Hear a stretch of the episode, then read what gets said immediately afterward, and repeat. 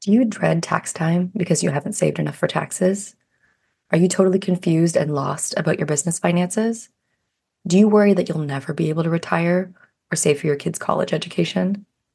If you bury your head in the sand because you think you'll never be a money person, I want to let you in on a huge secret. All you need to manage your private practice finances are a simple series of skills that you can learn. After all, you already did the hard work of graduating from college, becoming a therapist, and starting your private practice. Hi, I'm Linzy Bonham.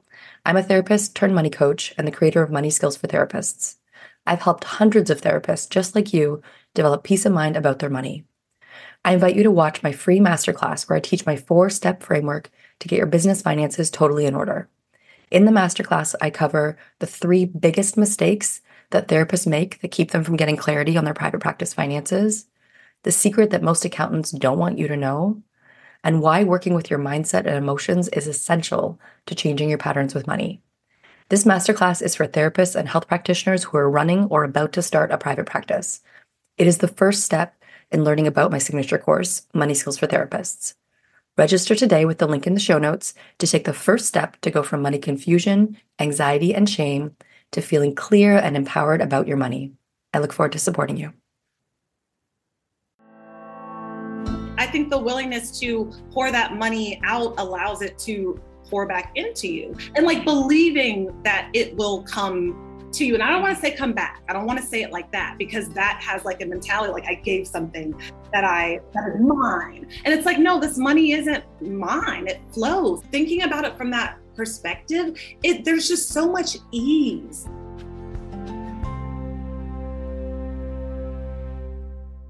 Hello, and welcome back to the podcast. Today's episode is brought to you by the waitlist for my course, Money Skills for Therapists. In 2022, we're going to be raising the price of the course. Like I hope all of you raise your fees from time to time. It's an important part of having a healthy business. And this is your chance to get on the waitlist so you can get into the course at 2021 pricing. If you've been thinking about the course, if you're curious about it, get on the waitlist. Then you will hear when we open the doors for the course, and you can get in at that 2021 pricing, but start the course in 2022. So you don't need to worry about starting over the holidays. You can start fresh in 2022, but lock in that 2021 price. You can check out the link in the show notes for the waitlist. So today's episode is with Jelisha Gatling. Jelisha Gatling is a wonderful human. I need to start by saying that. I have known Jelisha for three years now. Uh, she was a graduate of Money Skills for Therapists back in 2018. And the progress that Jelisha has made, the transformation in her relationship to money is incredible in that time. It is a, just a night to day transformation from where she was when I met her back in 2018 to where she is now, where she's actually working with couples around money. She's actually made this part of her clinical practice to really dig into money. When she used to be super, super, super anxious about it when she started the course back in 2018. Today, we dig into so many tips and tricks, more than any episode I've done to date. This one is just so full of tips and tricks from Jelisha of how to shift your mindset around money. And most importantly, we really dig into how to actually enjoy money we really debunk this myth that is so common that more money equals happy. we don't usually necessarily think about that myth so directly, but so often we carry this belief of, okay, well, when my practice brings in $50,000, then I'm going to feel good and I'm going to enjoy life and it's going to feel great and easy. Okay, when my practice brings in $100,000, then things are going to be easy. Then it's all going to make sense. And Jelisha and I really dig into this story and debunk this story, and she gives some really great tips on ways to actually enjoy money now, ways to shift your mindset, ways to just make money work for you emotionally and practically. So enjoy this episode with Jelisha Gatling.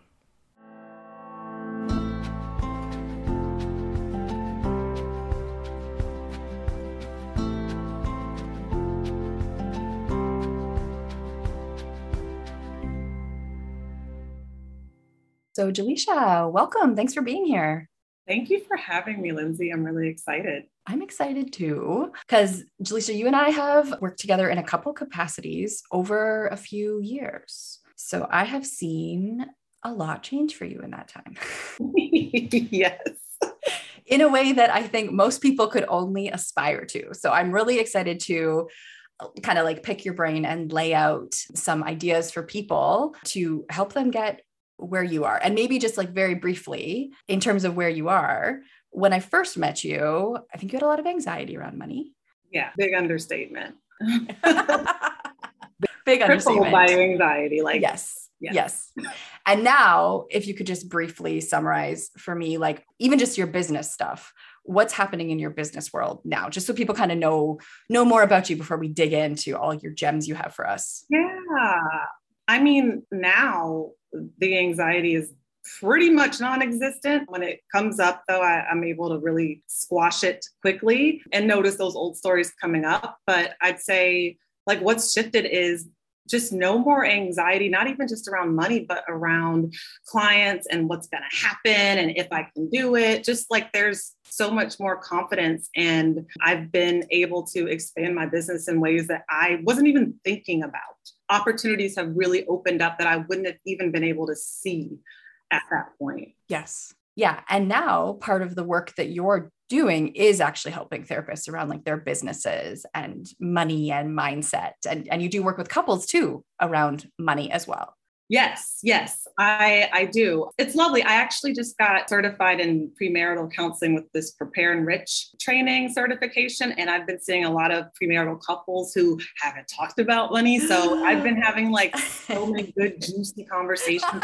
It's been great to like dig into that with them and really create a safe space and like help them to understand that we have a relationship to money. Oh my gosh. Um, because so many people, you know, they're like, "What do you?" I mean, at least me. I remember when I started looking looking into this. I was like, what do you mean relationship with money? I don't have any. So I don't have a relationship. Right. Yes.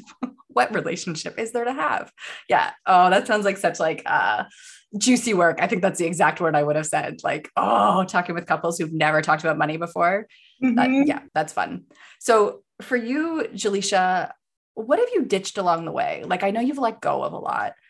What have you let go of that has helped you to have this less anxious relationship with money that you're telling us about?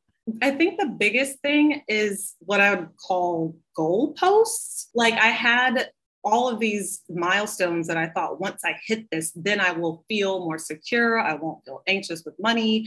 So it went from, oh, I'm in college. I'm not supposed to have money. You know, that's what it is. You'll have that when you get a job. And then I got the job and I still was really stressed and struggling. And then I got another job. And then I went back to school and I was like, I got to get a real job. And then it was like, okay, once I got into private practice, it was like, okay, I'm going to struggle until I make 50K. Like that, literally, I was like, when I hit 50, I was up for that promotion. I was so excited. And I was still like struggling. And I'm like, how does, I don't get it. So it just kept moving. And I realized, Jelisha, there's something else happening. There's something that you're missing here. And so I think like ditching those goalposts and realizing that it was so much deeper as far as like managing money, knowing what was happening. Um, it wasn't a matter of how much I made or how hard I worked. Because I thought you work super hard, if I'm working all the time, then the money will come and everything will be good. But that didn't happen. And alongside that, I was able to let go of this withholding pattern that I had with money, where I would have money or I would have a little bit more than I needed. And I would just hang on to it for dear life and feel like I couldn't spend it on anything because I didn't know when it was going to get taken away because of something, you know, unexpected happening. I just was fearful to enjoy money when I had a little bit of surplus. So it was very conflicting. Yeah. Well, and something that I remember you talking about when we first worked together, this was so impactful to me that like I use it now. I talk about this a lot is like, is that idea that once you hit a certain number, you'll be fine, right? Like that you'll figure it out. Like once you have a certain number, then money's going to be easy. But from what we were kind of chatting about a little bit before, it sounds like that story also came up again, even when you did have money skills, but in a different way. So, can you tell me about that, like repetition of that story? Because I think this is a really interesting thing because this is so common, right? That we do have this idea of once once X, then Y, once X, then Y, right? And so, tell me about kind of the next level. Once you kind of got money skills, how did that story show up again? So it showed up again uh, with every up level, essentially. And I think like recognizing that that might come up can be helpful. But I had these stars that would come up when I would think about, oh my gosh, when I hit six figures, like I will feel so secure and amazing, and I'll be able to do any and everything I want. And I hit six figures and it was underwhelming. Um, and I still like struggle with spending things even if i had the numbers in front of me and, it, and i had it. Like there's still that those old stories that it's going to be taken away. What if i don't make this much in the next few months? Like really putting pressure on myself and feeling like what if this is taken away? What if this is a fluke? What if, if my, my average was 10k for like six months straight and i was like this is going to get taken away at any point. I'm, I'm going to go back to those 3K, 2K months and I'm going to have to go back to bartending. Like those stories come up and I have to talk myself down. But it's like, kind of recognizing that that was happening, it has allowed me to really relax and just like normalize it when it comes up and then just like shut it down. Yes. So, what is a different way to think about it then? If we'd stop thinking about money in terms of when this happens, then this, whatever our stories are and whatever the number is, if we let go of that kind of milestones idea, what's another way that you find is more helpful to think about money and how it works? You're more susceptible to falling into that if you don't have a specific thing that is meaningful to you that you will be able to do or buy. It could even be just not working weekends or not working evenings, whatever it might be. There has to be something attached to the number or to getting 10 more clients or to making 150,000. Like what what is going to be different for you that is meaningful? And so I think for me with the 6K, I was like, I'll just have more shit and have more fun. I don't know. Like it was very random and more like vague. Yeah but i just i thought that that would just give me this like i don't know this feeling of I don't want to say invincibility, but I just thought it was going to be magical. It was just vague. I didn't really have anything tied to it. So I think like focusing on what is it that you want to experience and getting as specific as possible like super specific. Not even just i want to i want to take two vacations. How many days do i want to be on vacation? And how many days before i leave and after do i want off? Because that lights me up. When i can have time to decompress before and after not not working immediately upon coming back that ooh that is juicy. So mm-hmm. like that i can i can like roll with that kind of goal but it's more specific and it's not just like this idea. And I think a lot of people, I don't know if you resonate with that, like when you were maybe below 100K and you like hit that, you were like, uh, were you expecting like confetti? Yeah, yeah, confetti. Yeah, yeah, yeah. Yeah. And I think that it is underwhelming usually. I mean, but it depends on what you do with it, right? It's underwhelming if, as you say, you're just kind of vague about your idea of what it's going to be like and you're not specific. Like what I'm hearing from you, I think, is is make it special, make it specific, like have a specific reward that like really hits the spot for you. Yes. Because I think that we we do live in this culture that gives us this idea that money is just makes you feel good by itself. Mm-hmm. Just by virtue of having it. Like people who have a million dollars feel so good every single day. That's not true. It's not true because nobody feels good every single day. So it's like what what I'm hearing from you is with those milestones, if you want to make milestones special, attach something to it that actually makes it meaningful for you personally. Yeah. Right. And so it, it could be like you said, like this vacation that has buffer on either side, like that for you is especially delicious. Or for somebody, it could be like going to visit a family member in a specific place, like really make it special because it's not actually that special. It's more like you are approaching it from the thing that you want. So rather than, okay, when I get 100K, I'm going to do this, but I want to have two vacations that are seven days and I have maybe a week before off, whatever it might be. And like, okay, how much more would I need to have or to save towards to do that thing? Working from that. But don't just grab these these random milestones that society has told us you know when you hit this you'll make it i'll help you make six figures and i mean i've said that myself working with therapists and i'm i've been like kind of rethinking that because it's it, you know and really try to talk about the things that i have been able to do mm-hmm. upon making that much money more. Yeah because when the goalpost moves too i think we're also just like deferring deferring our responsibility for being happy now. Ooh yes. Ooh. Because i see that in like the the business world that i'm in now which is kind of a little bit removed from the therapy world. Like I'm now in the world of of people where it's like, well, you make six, so now you make seven. Yep. Now your goal is seven. It's like, what? I just hit this goal.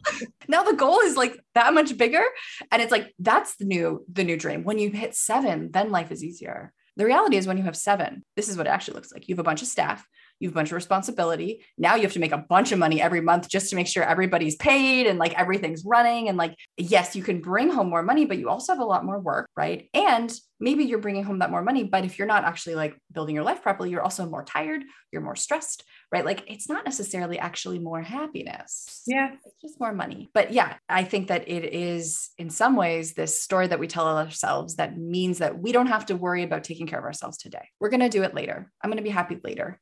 I'm going to figure this out later. Totally. And you were talking before we started recording, you were talking about this idea instead of thinking about it in milestones as like kind of this flow of money, money being something that flows. Let's let's dig into that. So, when I'm talking about money flowing, literally it might sound a little weird, but I think of myself as like a conduit for money. Where like I not only do I have way less anxiety where I'm like hoarding money, but like I have a willingness and an enjoyment to spend money, to invest money. And even I was even thinking about like, okay, with your course, Linzy, I invested money, I poured money into your business, but I was investing in myself at the same time. It was like this beautiful like mutuality, right? And you're, I'm assuming, get joy out of helping people do this, right? I think the willingness to pour that money out allows it to pour back into you and like believing that it will come to you. And I don't want to mm-hmm. say come back. I don't want to say it like that because that has like a mentality like I gave something that you I give, so you get mine. And it's like, no, this money isn't mine. It flows. I don't know if that makes sense. Totally. Thinking about it from that perspective, it there's just so much ease. And it really gets rid of if you have any stories with money where you are afraid of not having enough or it getting taken away. Like I used to feel like something would always happen. My car, like there would always be something. I was in the hospital, like just random stuff as soon as I got just like barely ahead, quote unquote. And just like ditching that has allowed this beautiful flow, which kind of speaks to the opportunities I was telling you about that have just like poured into my life. I'm like not out here hustling. I'm really not. But I think it's just like you have to not only be willing to pour that out and to invest in yourself, but also to receive it. And a lot of times we're like closing the doors to that. Yeah. I mean, it does make me think of this thing that my own therapist has said to me before about like that money as energy. Right. And so if you just think about it as like money's almost like this temporary storage for that energy right? And so it's like we do this work and it's work that we love and that's its own reward right? And so like there's this energy that we put in.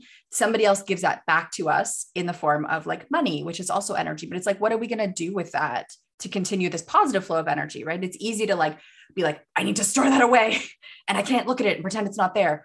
And you know saving is one thing if you have like this positive and it's building something but sometimes we can move into this hoarding.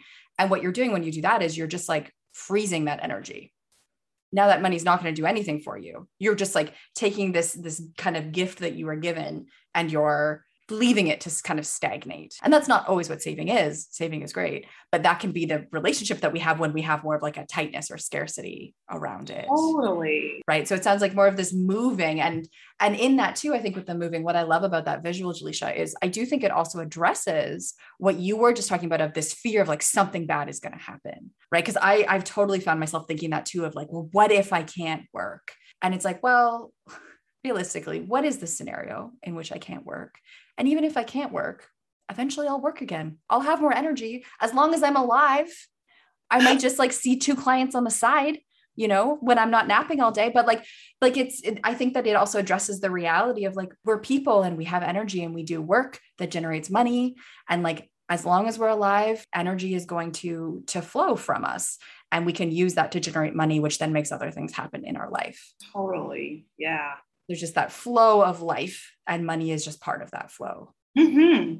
yes. So thinking about this i mean this links to something else i wanted to talk to you about which is about how we talk about money and the stories that we tell. So what is something that you've really noticed about those stories as you've done your money work over the years? What kind of advice would you give people about the way that we talk about money? I would say it sounds so simple, but like watch your mouth. what like really the language that you use is just as important as learning management skills and systems. Like it's just as important. And uh, it actually can get in the way of implementing and, and i think sticking to those systems and them helping you. And so something as simple as i'm i'm i'm broke i'm too broke to do that i can't afford it. Even if you really feel like you can't do not use that language. And so, I mean, one of my favorite replacements for I can't afford it is I'm prioritizing other things right now. I'm prioritizing something else, or that is not a priority right now, you know, and that right now is important too, because it's just not right now, not yet. It's not like a closed door. And so, just like realizing I, I, think I got this maybe from Denise Duffield, one of her books, when I started to really think about language and how I talked about myself and money and how all of my friends did too.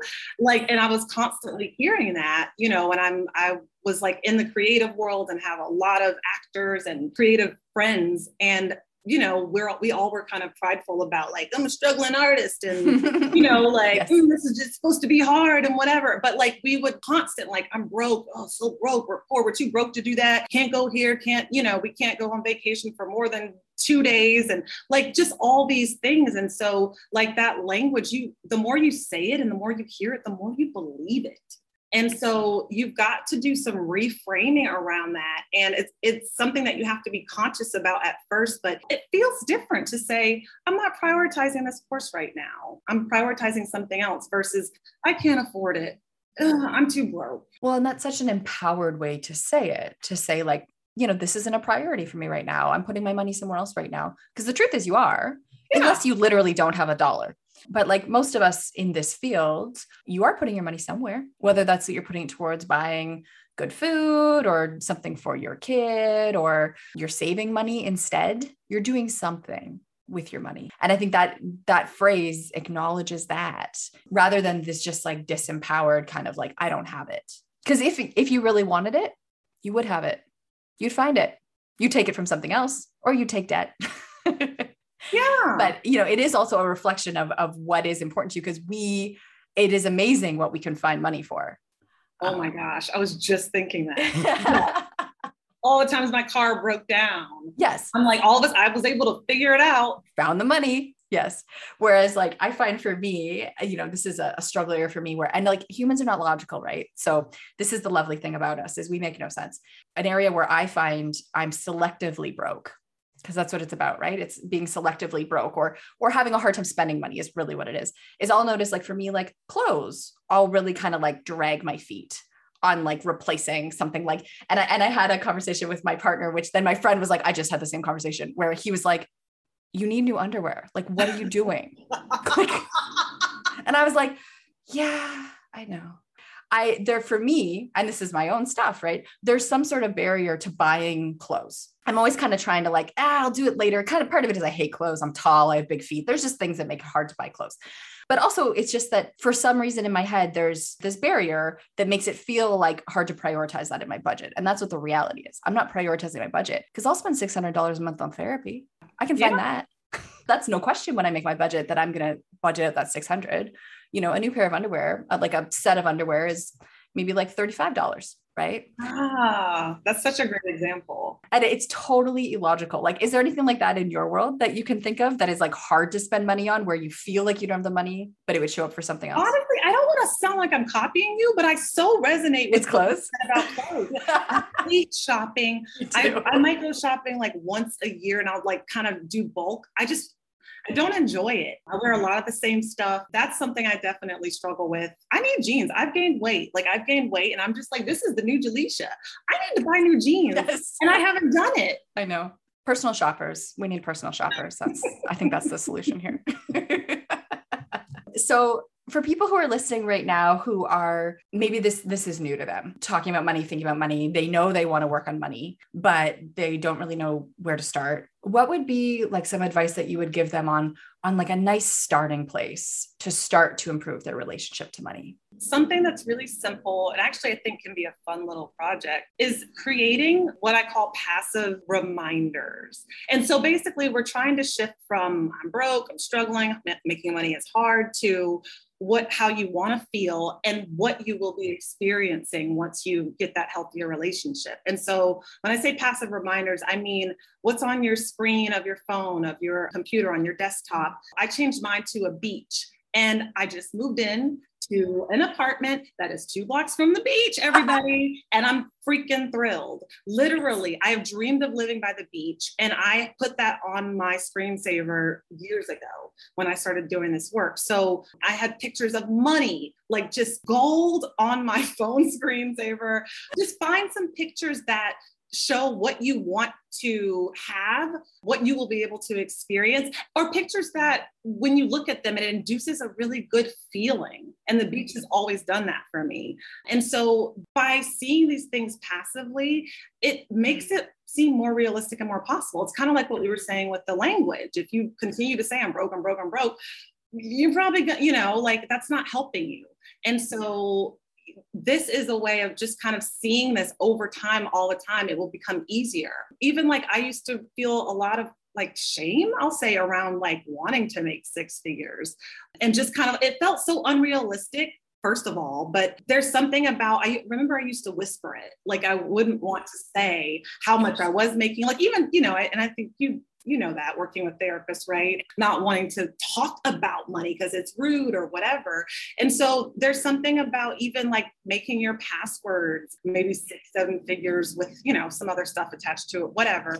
But like there's something about like typing that out that it made it easier over time to say it and to own it and to like not apologize. I'm like, yeah, hell yes, I want to make seven, however much. I want to make more money. I want to take more vacations. I want to work less, you know, whatever it is. And so, like, there's something about setting up some kind of visuals passively where you just encounter them regularly. So, we're mostly interacting with our phone, our computer, passwords. Those are kind of the three things that I did. And it really made a difference in how I felt about the things that I wanted, but also it just seemed more realistic. I was like, oh, this is possible alongside doing the, the, other work, right? But it's an easy start, I think, and it's fun too. Yeah. Yeah. It sounds like it's a way to kind of almost like subliminally mm-hmm. get yourself used to wanting things normalizing your desires like like you said i feel like so many therapists i don't feel like i know so many therapists have shame around what they want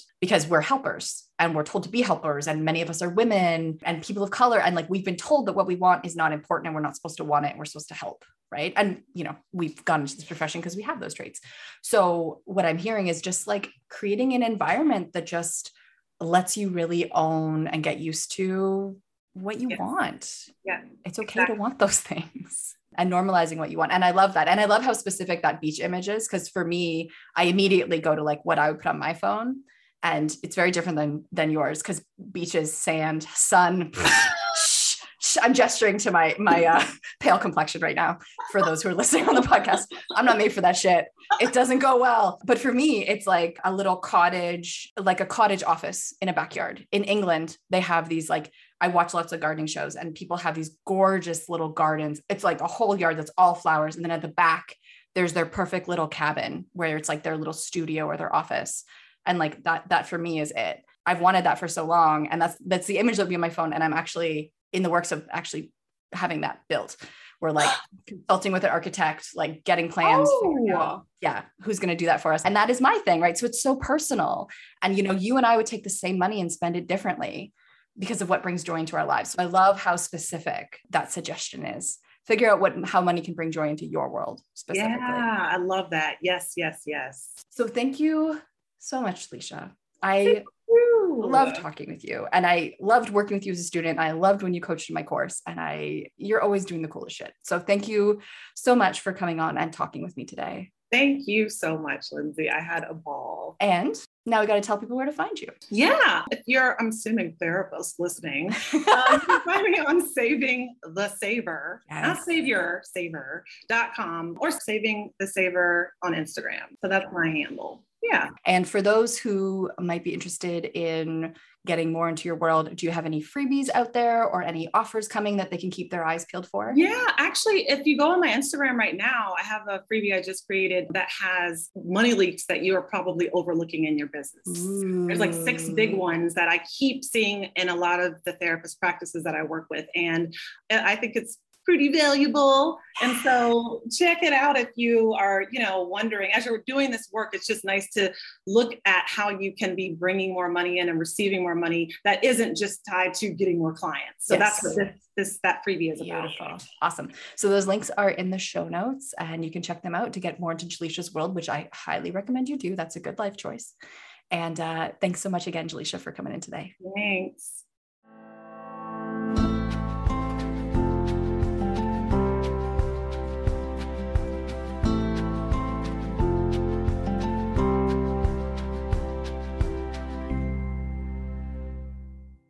Jelisha shared so, so, so many helpful tips and tricks throughout this episode.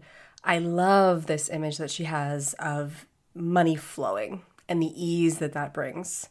That it opens the possibilities of what are the ways that money can also flow to you and needing to be open to receive that flow, as well as being willing to spend money and let go of it. That's such a beautiful, liberating image.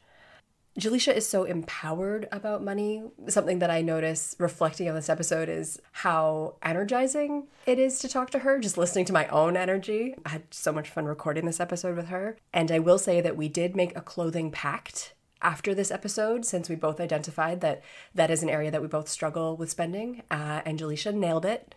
she completed the pact. She got all sorts of great clothes. And I kind of sort of nailed it. It's still a work in progress.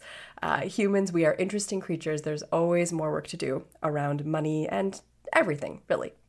If you would like more free money content about private practice specifically, check us out on Instagram. You can follow me at Money Nuts and Bolts. And if you are interested in really digging in and working on your relationship to money and also building a clear system to get money working for you in your private practice, that's exactly what we do in Money Skills for Therapists. The link to the waitlist is in the show notes. We are going to be raising the price of the course in 2022. We're raising our fee, like I suggest you all do from time to time. It's part of a healthy business. So, this is your chance to get in at 2021 pricing. You can buy the course now at 2021 pricing but not start till 2022. So you don't need to start over the holidays when things are always a little bit chaotic and a little out of routine. You can pay in 2021 if you decide to buy when we open the course doors and start in 2022. So the way to hear about that is to get on our waitlist. The link is in the show notes. Thanks so much for listening today.